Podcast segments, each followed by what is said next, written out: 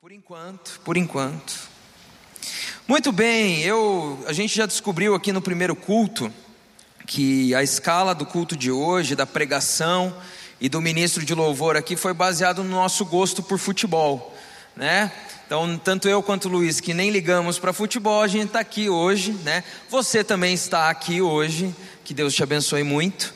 Né? E hoje eu quero que a gente olhe um pouquinho para a palavra de Deus, deixe o futebol de lado aí, já soube já do resultado, não que eu me importe, mas minha esposa me ama tanto, que ela é palmeirense e veio para cá para o culto, desde as 5. Salve de palmas para minha esposa. Mas estava assistindo o jogo no intervalo dos cultos. É, muito bem, gente. Vamos falar do que, é, do, que, do que é mais importante aqui. Vamos falar da palavra de Deus. É, hoje eu quero compartilhar com vocês sobre visão. Tá? Quantos aqui usam óculos desde criança? Tem alguém aí que está comigo nesse clube? Muito bem, eu uso óculos desde pequenininho, eu devia ter aí 4, 5 anos de idade, quando a minha mãe percebeu que eu queria entrar dentro da televisão quase assistindo desenho, né? Eu sentava na frente da TV assim, e ela percebeu que podia ser alguma, algum problema de, de visão, e ela me levou então até o médico, e eu me lembro da do primeira vez que eu dilatei pupila, né, para fazer o exame, sei lá que exame que era, mas eu lembro que foi desesperador. Eu lembro que pingaram um negócio no meu olho. Eu já acho estranho esse negócio de mexer no olho, né? Tem gente que até encosta o dedo, já viu isso? Absurdo, né? Então, pingaram um colírio no meu olho, eu já fiquei angustiado. E quando eu saí para fora, assim, do, do, do, consultório, e entrou aquela luz do sol, eu lembro que eu achei que eu tinha ficado cego. Não, minha mãe veio consertar minha vista e eu saí cego daqui, né? Mas não, eu estava lá, sentei depois para fazer aquele exame da, de ler as letrinhas, sabe como que é, né? Quem já fez esse exame? Eu acho que todo mundo quase, né? Só para ter certeza que enxerga bem. E é interessante, né? Porque ele começa a trocar as lentes ali e vem aquela pergunta: melhorou? Tá bom agora? E agora? E assim? Melhorou? E agora? Só que ele fala tão rápido e troca tão rápido que você se confunde. Já percebeu? E daí você não sabe mais se estava melhor antes ou depois. E somente ano passado eu, aprendi a lidar com esse exame, então agora eu falo, volta. Não entendi, tem que voltar. Porque até, até 30 anos de idade eu acho que eu usava óculos errado, porque eu ficava com tanto medo ali na hora do exame, tão desesperado, com aquela rapidez, e eu usava acho que óculos errado. E eu uso óculos desde então, porque se eu tirar o meu óculos aqui, não enxergo direito, eu não vejo eu não consigo discernir o rosto de ninguém aqui. Isso é bom no teatro. Quando eu fazia teatro no início da adolescência aqui na igreja, eu, eu tirava o óculos e não ficava com vergonha. Eu não via ninguém, né? Às vezes eu não enxergava meus, meus colegas de teatro também, mas tudo bem. E hoje eu quero falar sobre isso, sobre melhorar a visão. Eu acredito que muitas vezes, como cristãos, nós estamos enxergando a vida de uma maneira distorcida. Nós estamos enxergando as coisas que a gente vive, os momentos da vida, aquilo que faz parte do dia a dia, de uma maneira distorcida. E por vezes isso nos faz sofrer mais do que a gente precisava. Muitas vezes nós temos crises internas acerca do amor de Deus, da existência de Deus, da igreja, porque nos falta a visão correta. Nos falta trocar lente para conseguir enxergar da maneira certa as letrinhas. E como nós cristãos ajustamos a visão da vida? Como nós cristãos ajustamos a lente que pela qual enxergamos a vida? Através da palavra de Deus. Através dos princípios da palavra viva de um Deus vivo, nós somos transformados e enxergamos as coisas da vida da maneira certa. Talvez você esteja sofrendo e eu sofra porque não conhece, conhecemos direito essa palavra de Deus, nós não conhecemos a Bíblia profundamente, por isso sofremos. E hoje, olhando para a história de um homem chamado José, lá no Antigo Testamento, eu quero que a gente tire algumas lições que vão nos ajudar a enxergar melhor a vida, de uma maneira que vai nos fazer sofrer menos e vai nos fazer viver uma vida mais completa junto com o Senhor. Quantos aqui querem enxergar melhor a vida? Você quer? Então vamos junto olhar para a palavra de Deus e hoje eu quero aqui ser um auxiliar, né? Eu vou só apontar as letrinhas, é o Espírito Santo que vai mudar a sua visão e a palavra de Deus vai mudar a sua visão em nome de Jesus. Então, olhando hoje para a história de José, o título da mensagem de hoje é Nas prisões e palácios da vida, né? Como que a gente passa por esses momentos diferentes da vida, enxergando as coisas do jeito certo.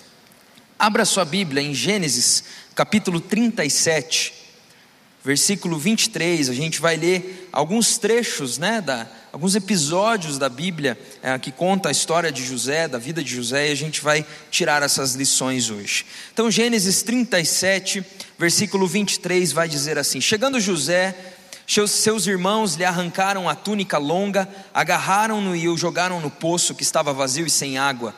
Ao se assentarem para comer, viram ao longe uma caravana de ismaelitas que vinha de Gileade. Seus camelos estavam carregados de especiarias, bálsamo e mirra, que eles levavam para o Egito. Judá disse então a seus irmãos: Que ganharemos se matarmos o nosso irmão e escondermos o seu sangue? Vamos vendê-lo aos ismaelitas. Não tocaremos nele, afinal é nosso irmão, é nosso próprio sangue. E seus irmãos concordaram. Quando os mercadores ismaelitas de Midian se aproximaram, seus irmãos tinham, tiraram José do poço e o venderam por 20 peças de prata aos ismaelitas, que o levaram para o Egito. Agora pula para o capítulo 39 de Gênesis ainda, versículo 19. Quando seu senhor ouviu o que a, a sua mulher lhe disse, foi assim que o seu escravo me tratou, ficou indignado. Mandou buscar José e lançou-o na prisão em que eram postos os prisioneiros do rei. José ficou na prisão, mas o Senhor estava com ele e o tratou com bondade, concedendo-lhe a simpatia do carcereiro. Por isso, o carcereiro encarregou José de todos os que estavam na prisão, e ele se tornou responsável por tudo o que lá sucedia. O carcereiro não se preocupava com nada que estava a cargo de José, porque o Senhor estava com José e lhe concedia bom êxito em tudo o que realizava. E agora, no capítulo 40, no versículo 23, né, depois de um tempo, José preso ali, ele interpreta alguns sonhos dos colegas ali de prisão dele, e um deles fala que se lembraria dele, e então, depois que ele sai da cadeia, o chefe dos copeiros, porém, não se lembrou de José, ao contrário, esqueceu-se dele. A história de José é uma história marcada por sofrimento, por injustiças. É, você olha para a história dele e você se pergunta como esse homem aguentou esses perrengues que ele passou, na é verdade? E a primeira lição que eu gostaria que a gente ajustasse a maneira que a gente enxerga a vida é justamente acerca do sofrimento. Quantos aqui sofrem? Levante sua mão aí. Quantos aqui já sofreram, sofrem na vida? Todos nós temos problemas, todos nós temos dificuldades e sofrimento. E se nós não soubermos enxergar esses momentos da vida da maneira certa, a gente acaba sofrendo o dobro. A gente acaba se desesperando, ficando angustiado ainda mais, é, além daquele problema que a gente está enfrentando. Por isso nós precisamos enxergar o sofrimento, as injustiças, como foi no caso de José, da maneira certa. José tinha sido jogado num poço pelos seus irmãos. Depois disso, foi vendido como um escravo para uma terra distante. Quando chegou lá, foi comprado por Potifar e foi trabalhar então na casa desse homem. E lá tudo estava indo bem, ele estava trabalhando como um escravo, mas então a mulher de Potifar se insinuou para ele e José negou, ele se afastou e aquela mulher ficou indignada, inventou uma história mentirosa ali, uma foi uma, uma história que o jogou na prisão. Ele foi preso, ficou lá um bom tempo. E lá ele, como eu disse, interpretou os sonhos e o colega dele ali que tinha tido o sonho falou: Vou me lembrar de você, mas por um bom tempo se esqueceu. Até que veio o sonho do Faraó e você já deve conhecer o restante da história. Mas José teve momentos de muito sofrimento, momentos onde ele não conseguiu sair daquela situação complicada de dor, de injustiça. E sabe, nós precisamos entender que o sofrimento faz parte da vida. A Bíblia vai nos dizer, e essa é a visão bíblica que eu quero hoje que a gente tenha esse ajuste, né? A Bíblia vai dizer que por conta do pecado ter entrado no mundo, a queda lá em Gênesis, a queda de, de Adão e Eva ali, o primeiro pecado, entrou junto o sofrimento, entrou junto a dor, entrou junto a morte, a doença, a violência e tudo que é a consequência do pecado. Nós não fomos programados, nós não fomos criados para viver esse tipo de consequência, de sofrimento, de situação. Tanto é que quando nós perdemos alguém, quando alguém que é próximo, que nós amamos, né, conhecemos, essa pessoa morre, como é difícil, como fica um vazio, como a gente sente perdido, não é verdade? Porque nós não fomos criados para essa separação, para essa dor profunda, intensa. Não fazia parte do plano original. Mas a Bíblia nos conta e nos explica que por conta do meu pecado, do seu e, e do pecado nesse mundo, o mundo está apodrecendo. E o sofrimento e a, os conflitos, as dificuldades vêm. E sabe, eu preciso te dizer algo: o Evangelho o vir à igreja, o entregar a vida para Jesus, o ser batizado, o ser líder de célula, o entregar o seu dízimo, a sua oferta, o cantar as músicas de todo o coração, isso não nos blinda, não nos isenta do sofrimento. Se alguém te disse algo diferente disso, ela estava com a visão distorcida, porque a Bíblia nos mostra, sim, que eu e você passaremos por dias difíceis. Jesus deixou claro, em nenhum momento ele falou: No mundo só tereis dias alegres, no mundo estareis sempre de férias, no mundo está tudo tranquilo para você, ou vai ser um mar de rosas a sua vida. Não. Nunca foi dito isso. E nós vemos isso em alguns exemplos da palavra de Deus. Estevão, um homem cheio do Espírito Santo, foi apedrejado até a morte. Ele viu Jesus, ele viu os céus se abrirem, mas ele foi apedrejado, ele morreu quando a perseguição à igreja começou. João Batista, um profeta que pregava no deserto, anunciando a vinda de Jesus, mas também chamando o povo ao arrependimento, foi decapitado. Abel, que entregou o seu melhor, entregou a sua oferta Deus, e agradou a Deus com a sua oferta e com a sua vida, foi assassinado pelo irmão. Nós estamos em um mundo onde há sofrimento, onde há injustiça. Em algum momento isso pode alcançar as nossas vidas, a nossa casa, os nossos negócios. Então, nós precisamos ter a visão certa, sabe por quê? Porque senão, quando o sofrimento vier, você vai começar a pensar: cadê Deus? Onde está Deus que eu canto, que eu, que eu leio sobre os milagres, que eu ouço os testemunhos? Cadê? Às vezes, por essa visão distorcida, muitos desanimam da fé, muitos acabam desistindo e se afastando. Mas a Bíblia nunca falou que o sofrimento não nos alcançaria. Mas, qual é a mensagem que a Bíblia nos traz? A mensagem de um Deus que está conosco. Eu acho interessante, eu não sei se você percebeu, mas Gênesis 39, no versículo 2, a Bíblia vai dizer: O Senhor estava com José, de modo que este prosperou e passou a morar na casa do seu senhor egípcio. Aqui, ele era escravo. Capítulo 39, ainda versículo 21. Mas o Senhor estava com ele e o tratou com bondade, concedendo-lhe a simpatia do carcereiro. Aqui José estava na prisão. Mas você percebeu? Mas o Senhor estava com ele. O fato de o Senhor estar com ele não o tirou da escravidão naquele momento, não o tirou da, da prisão naquele momento, mas o Senhor estava com ele. Então hoje, em nome de Jesus, eu vim aqui te dizer: no dia do teu sofrimento, que talvez seja hoje, o Senhor não te abandonou. Essa é a visão bíblica. E isso tem que encher o teu coração de esperança.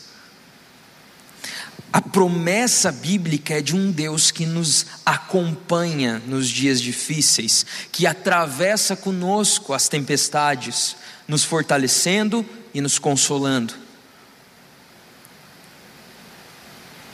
E isso é maravilhoso, porque nós percebemos que Deus ele está muito mais interessado em nós do que nas circunstâncias, naquilo que a gente queria que mudasse, que fosse diferente.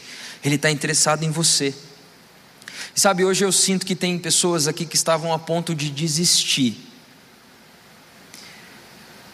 Que existe pelo menos uma pessoa aqui que estava a ponto de desistir da própria vida. E Deus te trouxe aqui para dizer que você não está abandonado. Ele está com você. E Ele vai te fortalecer se você olhar para Ele nessa noite. O sofrimento, ele faz parte da vida e um dia ele não fará mais. E essa é a nossa esperança. O dia em que Jesus voltar e estabelecer o seu reino plenamente, enxugar dos nossos olhos toda lágrima, e naquele dia não vai ter mais dor, não vai ter mais doença, não haverá mais morte, e aí sim é férias para sempre. Mas até lá, Ele está contigo, Ele está comigo. E essa é uma lição que a história de José nos traz não importam as injustiças, não importa o sofrimento, Deus está conosco. Como que a gente pode passar pelo sofrimento então, pastor? Eu entendi, Deus está comigo, mas é difícil. Bom, a Bíblia vai dizer que o Espírito Santo é o consolador. A Bíblia vai dizer que Deus enviou o seu Espírito para habitar naquele que entregou a vida para Jesus, que acreditou em Jesus, no seu sacrifício e, e, acreditou na mensagem da cruz, e ele envia o Espírito Santo dele. O Espírito Santo dele é o consolador. O consolador faz o quê? Consola. Deus em você. Ele vai te dar força, ele vai te abraçar, ele vai estar contigo quando você mais precisa e te capacitar a enfrentar esses dias. Além disso, lembrar das promessas de Deus também nos dá forças, também nos ajuda a passar pelos dias de sofrimento. A palavra de Deus, a Bíblia, ela é repleta de promessas, promessas de um Deus que estaria conosco todos os dias, todos os dias. Promessas de um Deus que não nos deixaria órfãos, enviaria o seu Espírito para estar conosco. Promessas de um Deus que tem planos maiores do que os nossos, planos de bem, de prosperidade e não de mal. Você está entendendo? A má notícia é que a gente vai sofrer, a boa notícia é que Deus está com a gente. E essa é a beleza do Evangelho. Aquele que não merecia sofrer, sofreu, para que nós pudéssemos passar pelo sofrimento com Ele. Jesus não merecia o que recebeu. E ele fez isso por amor a nós. Então, e além disso, como passar pelo sofrimento, a minha dica para você também é sendo igreja. Muitas vezes nós estamos aqui em nossos cultos e talvez você esteja sofrendo, mas você não tem ninguém próximo bastante para te ajudar porque você tem participado apenas dos cultos. Eu quero te convidar, se você ainda não faz parte de uma célula, de um pequeno grupo, se você ainda não serve num ministério, se você ainda não está envolvido no dia a dia dessa igreja, não conhece pessoas, se conecte com a gente, faça amizades aqui, ande com alguém, porque a, a coisa mais bonita da igreja é quando a gente se sente apoiado nos dias difíceis ou quando a gente pode apoiar outra pessoa nos dias complicados. Ser igreja nos ajuda nos dias difíceis. A segunda lição que a gente percebe na história de José é que tem que ajustar a nossa visão, que tem que ajustar a maneira que a gente enxerga as coisas, é que José era alguém fiel a Deus a todo momento, em qualquer circunstância, ele buscava ser fiel a Deus. Ele foi jogado num poço, foi vendido como escravo, jogado na prisão, esquecido lá, depois se tornou governador no Egito. Mas não era o lugar onde ele estava, não era a posição que ele ocupou que definiu a fidelidade dele. Ele não ficou esperando chegar no palácio, chegar numa posição de poder e de influência para ser fiel. E sabe, eu percebo que muitas vezes nós ficamos esperando chegar um momento para nós servirmos a Deus, para nós sermos mais comprometidos, mais radicais em algumas coisas, nós ficamos esperando. Então, ah, quando eu me formar, ah, quando eu tiver o meu negócio, quando eu tiver um bom salário, aí sim eu vou ter mais tempo, aí sim eu vou conseguir ser mais generoso, vou conseguir abençoar mais a igreja com os meus recursos ou com o meu tempo servindo nos ministérios. Ah, não, eu preciso casar. Quando eu resolver essa situação na minha vida, aí sim eu vou começar a estar mais envolvido e nós ficamos esperando. Ah, quando eu receber mais, daí eu dou o dízimo. Ah, não, quando eu receber um pouquinho mais, eu, eu vou ofertar para missões. Ah, não, quando eu tiver um tempo livre, eu vou discipular alguém, eu vou para a célula. Não, o dia que eu estiver bem, o dia que eu estou bem, eu vou para o culto, sabe? Mas o dia que eu estou um pouco mais cansado, que a semana foi puxada, daí eu, eu vejo só online mesmo. Enquanto eu cozinho, vejo série no celular e por aí vai. Sabe, eu percebo que muitas vezes nós começamos a negociar segundo a nossa vontade, segundo o lugar que estamos, segundo como nos sentimos. Mas José era um cara que foi injustiçado, maltratado, mas continuou sendo fiel a Deus. Ele continuou sendo fiel a Deus, na, ele foi fiel a Deus na prisão, ele foi fiel a Deus como escravo, ele foi fiel a Deus no palácio. Porque não, não é onde nós estamos, gente, é onde está nosso coração. Seu coração está onde? Seu coração está nas coisas? Está nas tuas, nos teus objetivos? Naquilo que para você é importante? Ou no Senhor? Para ser fiel a Deus, teu coração tem que estar tá nele. Eu me lembro de uma época que eu. Foi o primeiro ano que eu estava trabalhando aqui na igreja. Eu tava, tinha começado a estudar para ser pastor, teologia, faz um bom tempo isso.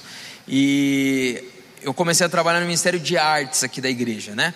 E uma das minhas primeiras tarefas foi arrumar uma sala que tem aqui no subsolo né, do, do, templo, uma sala que na época era usada como o quartinho da bagunça da igreja, basicamente. Porque tudo que sobrava de evento ficava lá. Então tinha Nataleluia, fizeram, sei lá, 25 vasos de barro para o Nataleluia. Para onde iam os 25 vasos de barro? Para lá. Fizeram 75 becas para o coral. Para onde iam essas becas? Para lá. E por aí vai. Mas assim, não foi num ano. É o acúmulo de anos de igreja. Acho que os, os 100 anos da igreja estavam acumulados lá. Era um museu quase, né? E eu lembro que a primeira tarefa era: Eric, eu quero que você organize a sala. Eu era minha primeira experiência de trabalho, não sabia trabalhar direito e, e eu fui lá, olhei aquilo falei: Meu Deus, como que eu vou fazer isso? Eu lembro que eu convidei um voluntário que servia junto e a gente começou a organizar. E a primeira coisa que a gente fez foi arrastar um armário pesado que tinha naquela sala. E a surpresa foi que embaixo do armário a gente encontrou os restos mortais de um rato. Mas, gente, era só os ossos, assim, sabe? Parecia quase um fóssil. Falei, meu Deus, esse rato aqui talvez seja um dos primeiros membros da igreja aqui, né, que já fazia parte, ouvia os cultos. Gente, eu lembro que eu ia para casa e coçando, né? Ia para casa me coçando e falava assim: "Por que Deus? Não faz sentido, né? O Senhor falou para mim que ia ser pastor, uns negócios assim, sabe?" E eu lembro que eu estava lendo um livro que era da história de Davi. E o autor pegava algumas lições também, assim como a gente está fazendo hoje, da história de Davi. E ele estava falando sobre como Davi tinha um coração de rei, muito mesmo, muito antes mesmo de ser rei. Que Davi mostrou que poderia ser um bom rei quando ele cuidava das ovelhas do pai dele. E lá era fiel a Deus e, e fazia suas composições e pensava no Senhor. Quando ninguém via Davi, quando ele estava sozinho lá, ele se provou fiel a Deus de alguma forma que Deus se agradou dele. E sabe, quando eu li aquilo, eu entendi o recado. E isso tem sido algo que eu sempre falo para as pessoas que estão começando a servir, e é algo que foi uma lição muito importante para mim. Não tem a ver com o lugar, não tem a ver com o que é que está na tua mão, tem a ver com ser fiel a Deus e entregar o seu melhor com aquilo que Ele te confiou. Então pode ser uma empresa gigantesca, ou pode ser um pequeno negócio, pode ser uma igreja, uma célula, um campo missionário, ou pode ser a tua família, o vizinho, o irmão, pode ser bilhões de reais, e se você for bilionário, lembre-se de mim. Agora, pode ser o, o seu salário, o de hoje.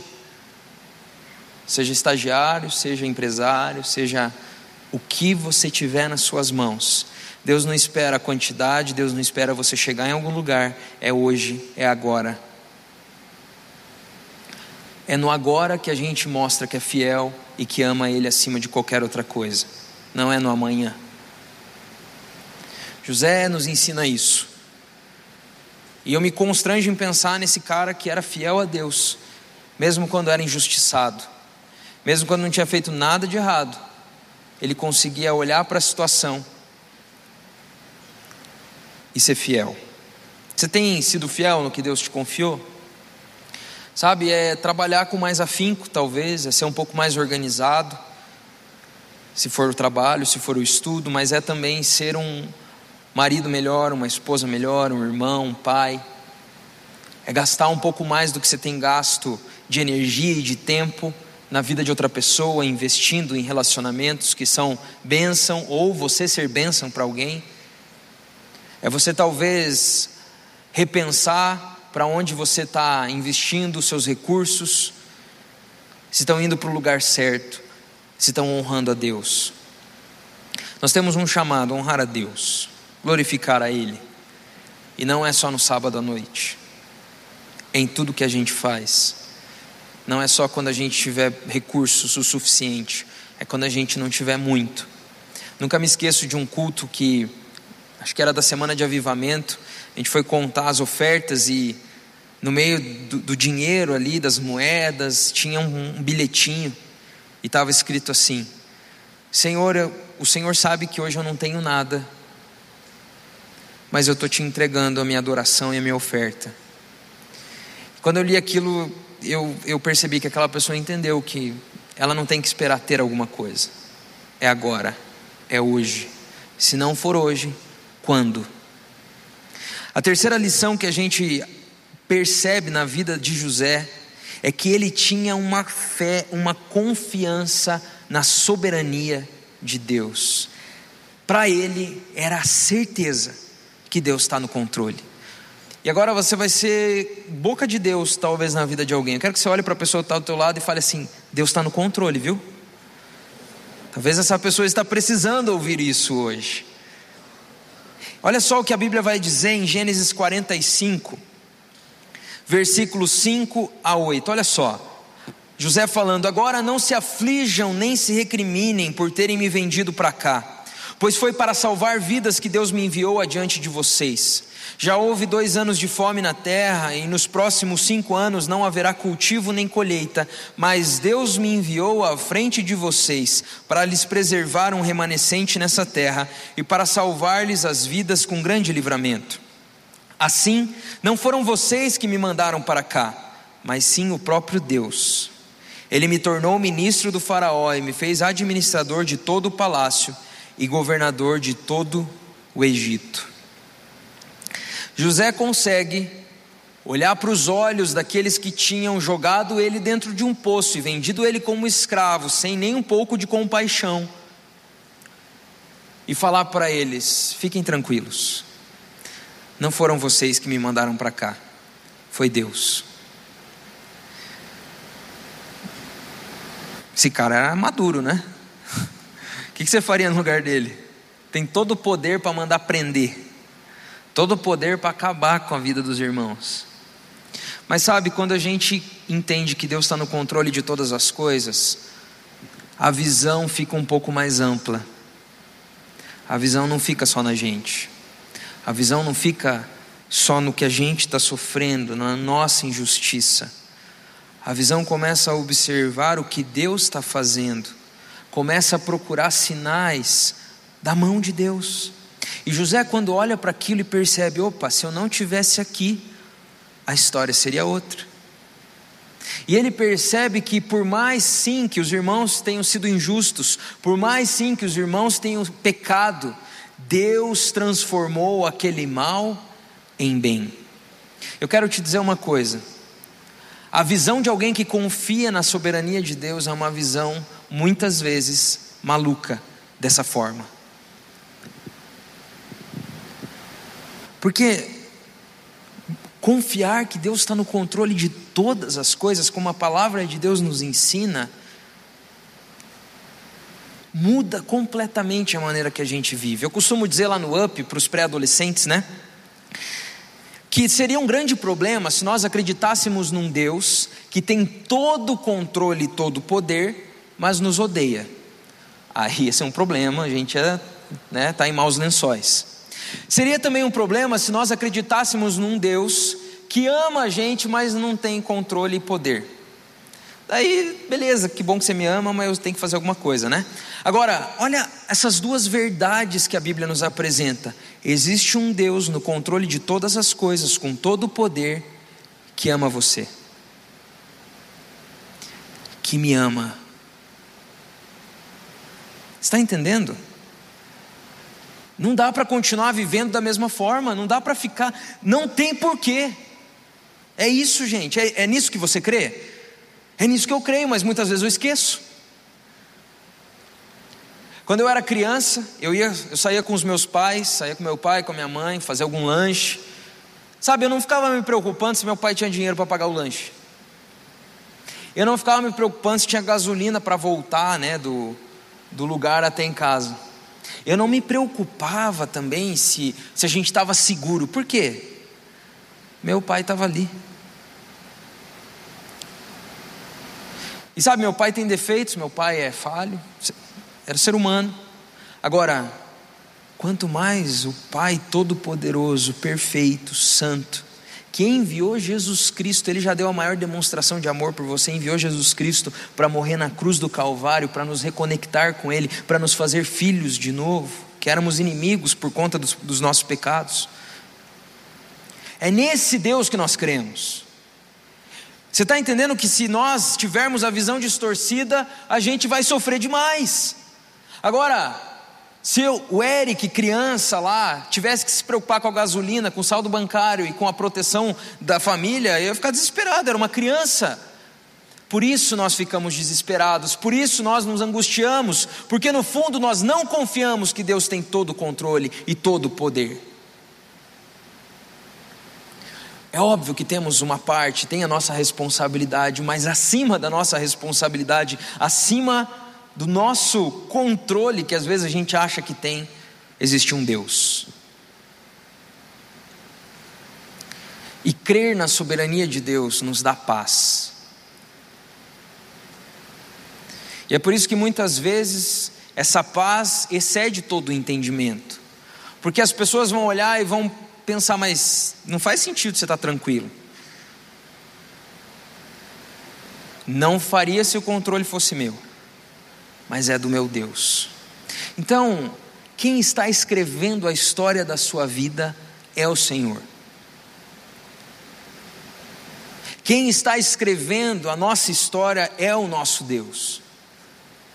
E até mesmo as injustiças e os sofrimentos Ele tornará em algo que o glorifica. Todas as coisas cooperam para o bem daqueles que amam a Deus e são chamados segundo o seu propósito. Isso não significa que só vai ter coisa boa, mas até o mal se transformará em bem. Está entendendo? É nisso que nós cremos, é nisso que você que segue a Cristo, que entende que a, que a Bíblia é o seu manual de fé e prática, deve crer. E é isso que a vida de José nos ensina.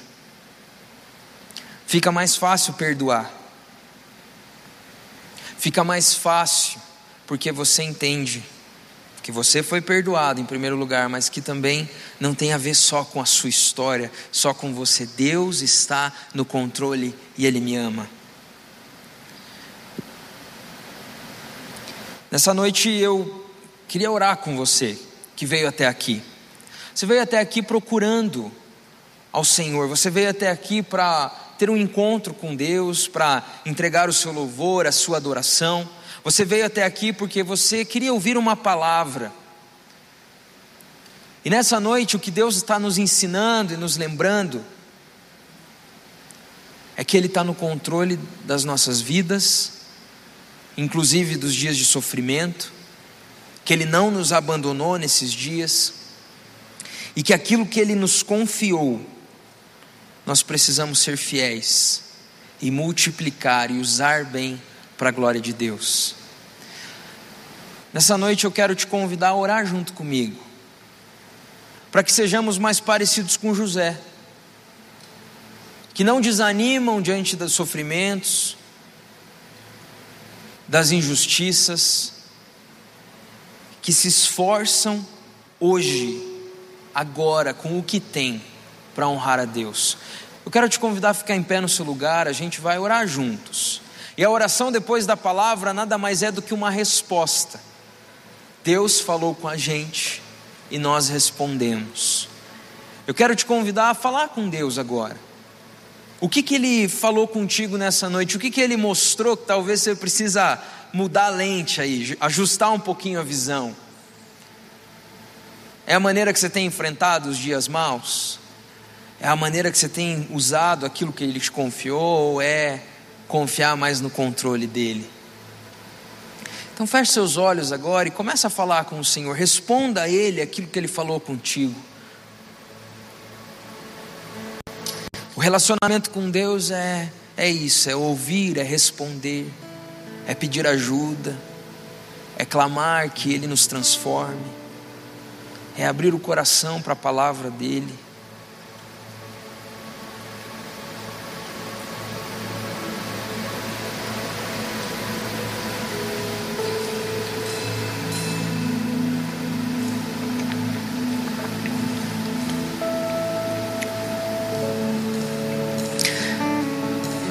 Nessa noite Deus está chamando alguns para perto.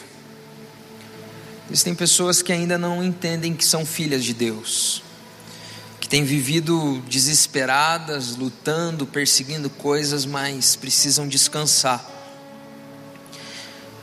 Precisam descansar que Deus está no controle de tudo. Essa noite, pessoas também precisam consagrar o que têm a Deus, reconhecendo que tudo o que tem veio dado do céu, veio das mãos de Deus. E eu creio que tem pessoas aqui que têm passado por sofrimentos, por injustiças, e hoje Deus te trouxe aqui para dizer: Eu não te abandonei. Mas eu também creio que tem pessoas nessa noite que precisam entregar a vida para Jesus. Sabe, talvez você tenha ouvido tudo isso nessa noite e entendeu que não dá mais para viver do jeito que você está vivendo, não dá mais para tentar do teu jeito, não dá para fingir que está no controle quando você percebe que não está. Nessa noite você ouviu o que nós cremos, você ouviu o que a palavra de Deus ensina, e eu quero te dizer algo mais que ela ensina. Jesus veio até essa terra para te resgatar porque todas as coisas, todos os pecados que nós cometemos nos afastam de Deus. E talvez você esteja aqui nessa noite porque Jesus quer te resgatar. Eu quero te oferecer uma alternativa. Talvez você está tentando viver do teu jeito há um bom tempo. Eu quero te dizer, existe outro caminho. Existe uma outra opção. O caminho, a verdade e a vida, Jesus Cristo.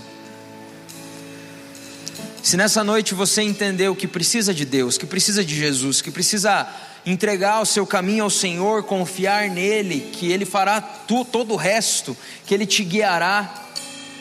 Se de alguma forma você sentiu no seu coração que é contigo essa noite, eu quero te convidar a você apenas levantar sua mão. Levante sua mão onde você está. Se você quer entregar sua vida para Jesus essa noite, levante sua mão. Glória a Deus pela sua vida. Mais alguém quer, levant... quer entregar a sua vida a Jesus? Glória a Deus. Lá no fundo tem alguns irmãos aqui também. Glória a Deus. Você que levantou sua mão, existe uma, uma atitude que, de fé que nós, que nós precisamos dar. Quando, quando nós entregamos a vida para Jesus, é necessário que a gente entenda um processo, a gente entenda que agora é uma caminhada com Jesus e a gente quer te ajudar nisso, a gente quer orar por você. Por isso eu quero te convidar, você que levantou sua mão, vem até aqui à frente para a gente orar por você. Eu não quero que você se sinta constrangido nem envergonhado, mas a Bíblia diz que aquele que entrega a vida para Jesus precisa reconhecê-lo diante dos homens também, precisa anunciar que entregou a vida para Jesus. Por isso, você que entregou sua vida para Jesus, vem até aqui à frente, a gente vai orar por você. Pode vir, vem para cá. Não deixa a vergonha aí te prender no lugar, não deixa o comodismo te prender ao seu lugar, não deixa o constrangimento talvez que você está sentindo te prender ao teu lugar. Nessa noite Deus te trouxe aqui porque Ele quer mudar a sua vida. Ele quer dizer, filho, eu estou no controle, eu estou no controle eu estou escrevendo a sua história. Os dias difíceis você não está sozinho, porque eu estou contigo em todo o tempo. Glória a Deus. Se você quer entregar a sua vida para Jesus, se nessa noite você entendeu que precisa de uma alternativa, porque as coisas não estão dando certo dessa forma, vem aqui para frente. Não deixe para outro dia, não deixe para o próximo culto, não deixe para fazer isso em casa depois, sozinho. Essa é a grande tentação. Glória a Deus. Os irmãos puderem chegando, orando por eles, alguém vai chegar até você e vai orar por você. Amém.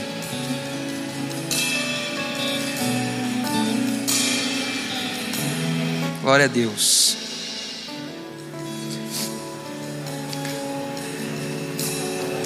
Vou chegar aqui. Vocês que vieram até a frente aqui, só um pouquinho aqui. Eu vou, eu quero orar com vocês. E a Bíblia diz que nós precisamos confessar com a nossa boca que Jesus é o Senhor das nossas vidas, que nós acreditamos que Ele é o nosso Salvador, que Ele morreu na cruz, e isso nos traz salvação, isso muda a nossa história. Então você que está aqui na frente, eu quero te convidar a repetir essa oração. Não porque é, é, são as palavras, a ordem das palavras que tem algum poder, mas quando nós nos aproximamos de Deus, Ele se aproxima de nós, Ele nos responde e Ele cumpre as promessas de salvação dele. Por isso, agora, você que veio até a frente, ou se você ficou, quis ficar no seu lugar, repita essa oração também junto comigo. Senhor Jesus, eu reconheço que preciso do Senhor eu reconheço que sou pecador e que sem o Senhor eu estou perdido. Eu estou aqui pedindo, entra na minha vida, transforma a minha história, que o Senhor seja o meu Salvador e o meu Senhor todos os dias. Se aproxima de mim, Senhor, e me ajuda a me aproximar do Senhor. Envia o teu espírito para habitar em mim e cumpre a tua promessa de salvação, em nome de Jesus. Amém. Amém. Você que fez essa oração, eu quero te falar algo. Você acaba de tomar a melhor decisão da sua vida. Olha para trás, olha esse povo todo ali. Eu quero pedir uma salva de palmas para essa galera aqui. Glória a Deus. Você não está aqui na frente só porque o culto foi preparado para isso. Você está aqui na frente porque Deus te trouxe até aqui e queria falar com você. Eu quero te dizer que existe uma resposta a esse convite de Deus, e não é apenas essa oração, ainda que seja muito importante, é o caminhar com Jesus para o resto da vida. Por isso, eu quero pedir para você Posso enviar eles lá para o nosso local ali de encontro? Eles só vão pegar os dados de vocês. Para quê, gente? Para a gente mostrar para vocês como seguir a Jesus e se conectar. A gente se conectar com vocês, precisam ficarem sozinhos. Deixa eu falar, às vezes a gente acha que andar sozinho dá certo. É bem difícil. A gente quer ajudar. É, é por isso que a gente faz esse momento, não é nenhum outro motivo. Então eu vou pedir todo mundo agora vá para aquela porta lá, né? Siga aqui o meu irmão de, de colete, você vai ter que dar a volta ali e a gente vai pegar os seu da, seus dados para a gente se conectar com você. Amém? E você que ficou em pé agora, eu quero orar mais uma vez contigo. Vamos pedir a Deus que nós possamos ser fiéis. Quantos querem ser fiéis a Deus aqui? Esse é o desejo do nosso coração. Então feche seus olhos. Vamos clamar a Deus que possamos aprender a enxergar a vida da maneira certa. Senhor, nós estamos aqui, Pai, obrigado, porque o Senhor hoje resgatou alguns irmãos aqui, Deus trouxe para perto. Agora eles são teus filhos, Deus, e nós pedimos, abençoa a vida deles, enche-os da tua presença, Pai, e faz frutificar a tua palavra no coração deles. Mas, Deus, nós também queremos pedir, Pai, obrigado pela tua palavra, mas nós queremos pedir, nos ajuda a viver a tua palavra, Deus, diariamente. Nos ajuda, Deus, a confiar no Senhor nos dias difíceis, a confiar no Senhor no meio do sofrimento, Pai. Nos ajuda a sermos fiéis, nos ajuda a sermos fiéis com aquilo que o Senhor tem nos confiado, com o hoje, com o agora, Deus, que possamos trabalhar de maneira a te glorificar com tudo que o Senhor nos deu. E também pedimos, aumenta a nossa fé nos faz confiar cada dia mais na tua soberania, no teu controle sobre todas as coisas, Pai. Nos ajuda a parar de tentar controlar todas as coisas, mas simplesmente descansar sabendo que o nosso Pai tem todo o controle. Eu quero pedir, nos ajuda nisso, Pai. Oramos assim em nome de Jesus. Amém. Eu quero te convidar a adorar a Deus com essa canção. Essa música vai falar sobre esse bom Pai que é o nosso Deus. E você agora vai falar com Ele, vai cantar essa música, adorando esse Deus que nos ama tanto.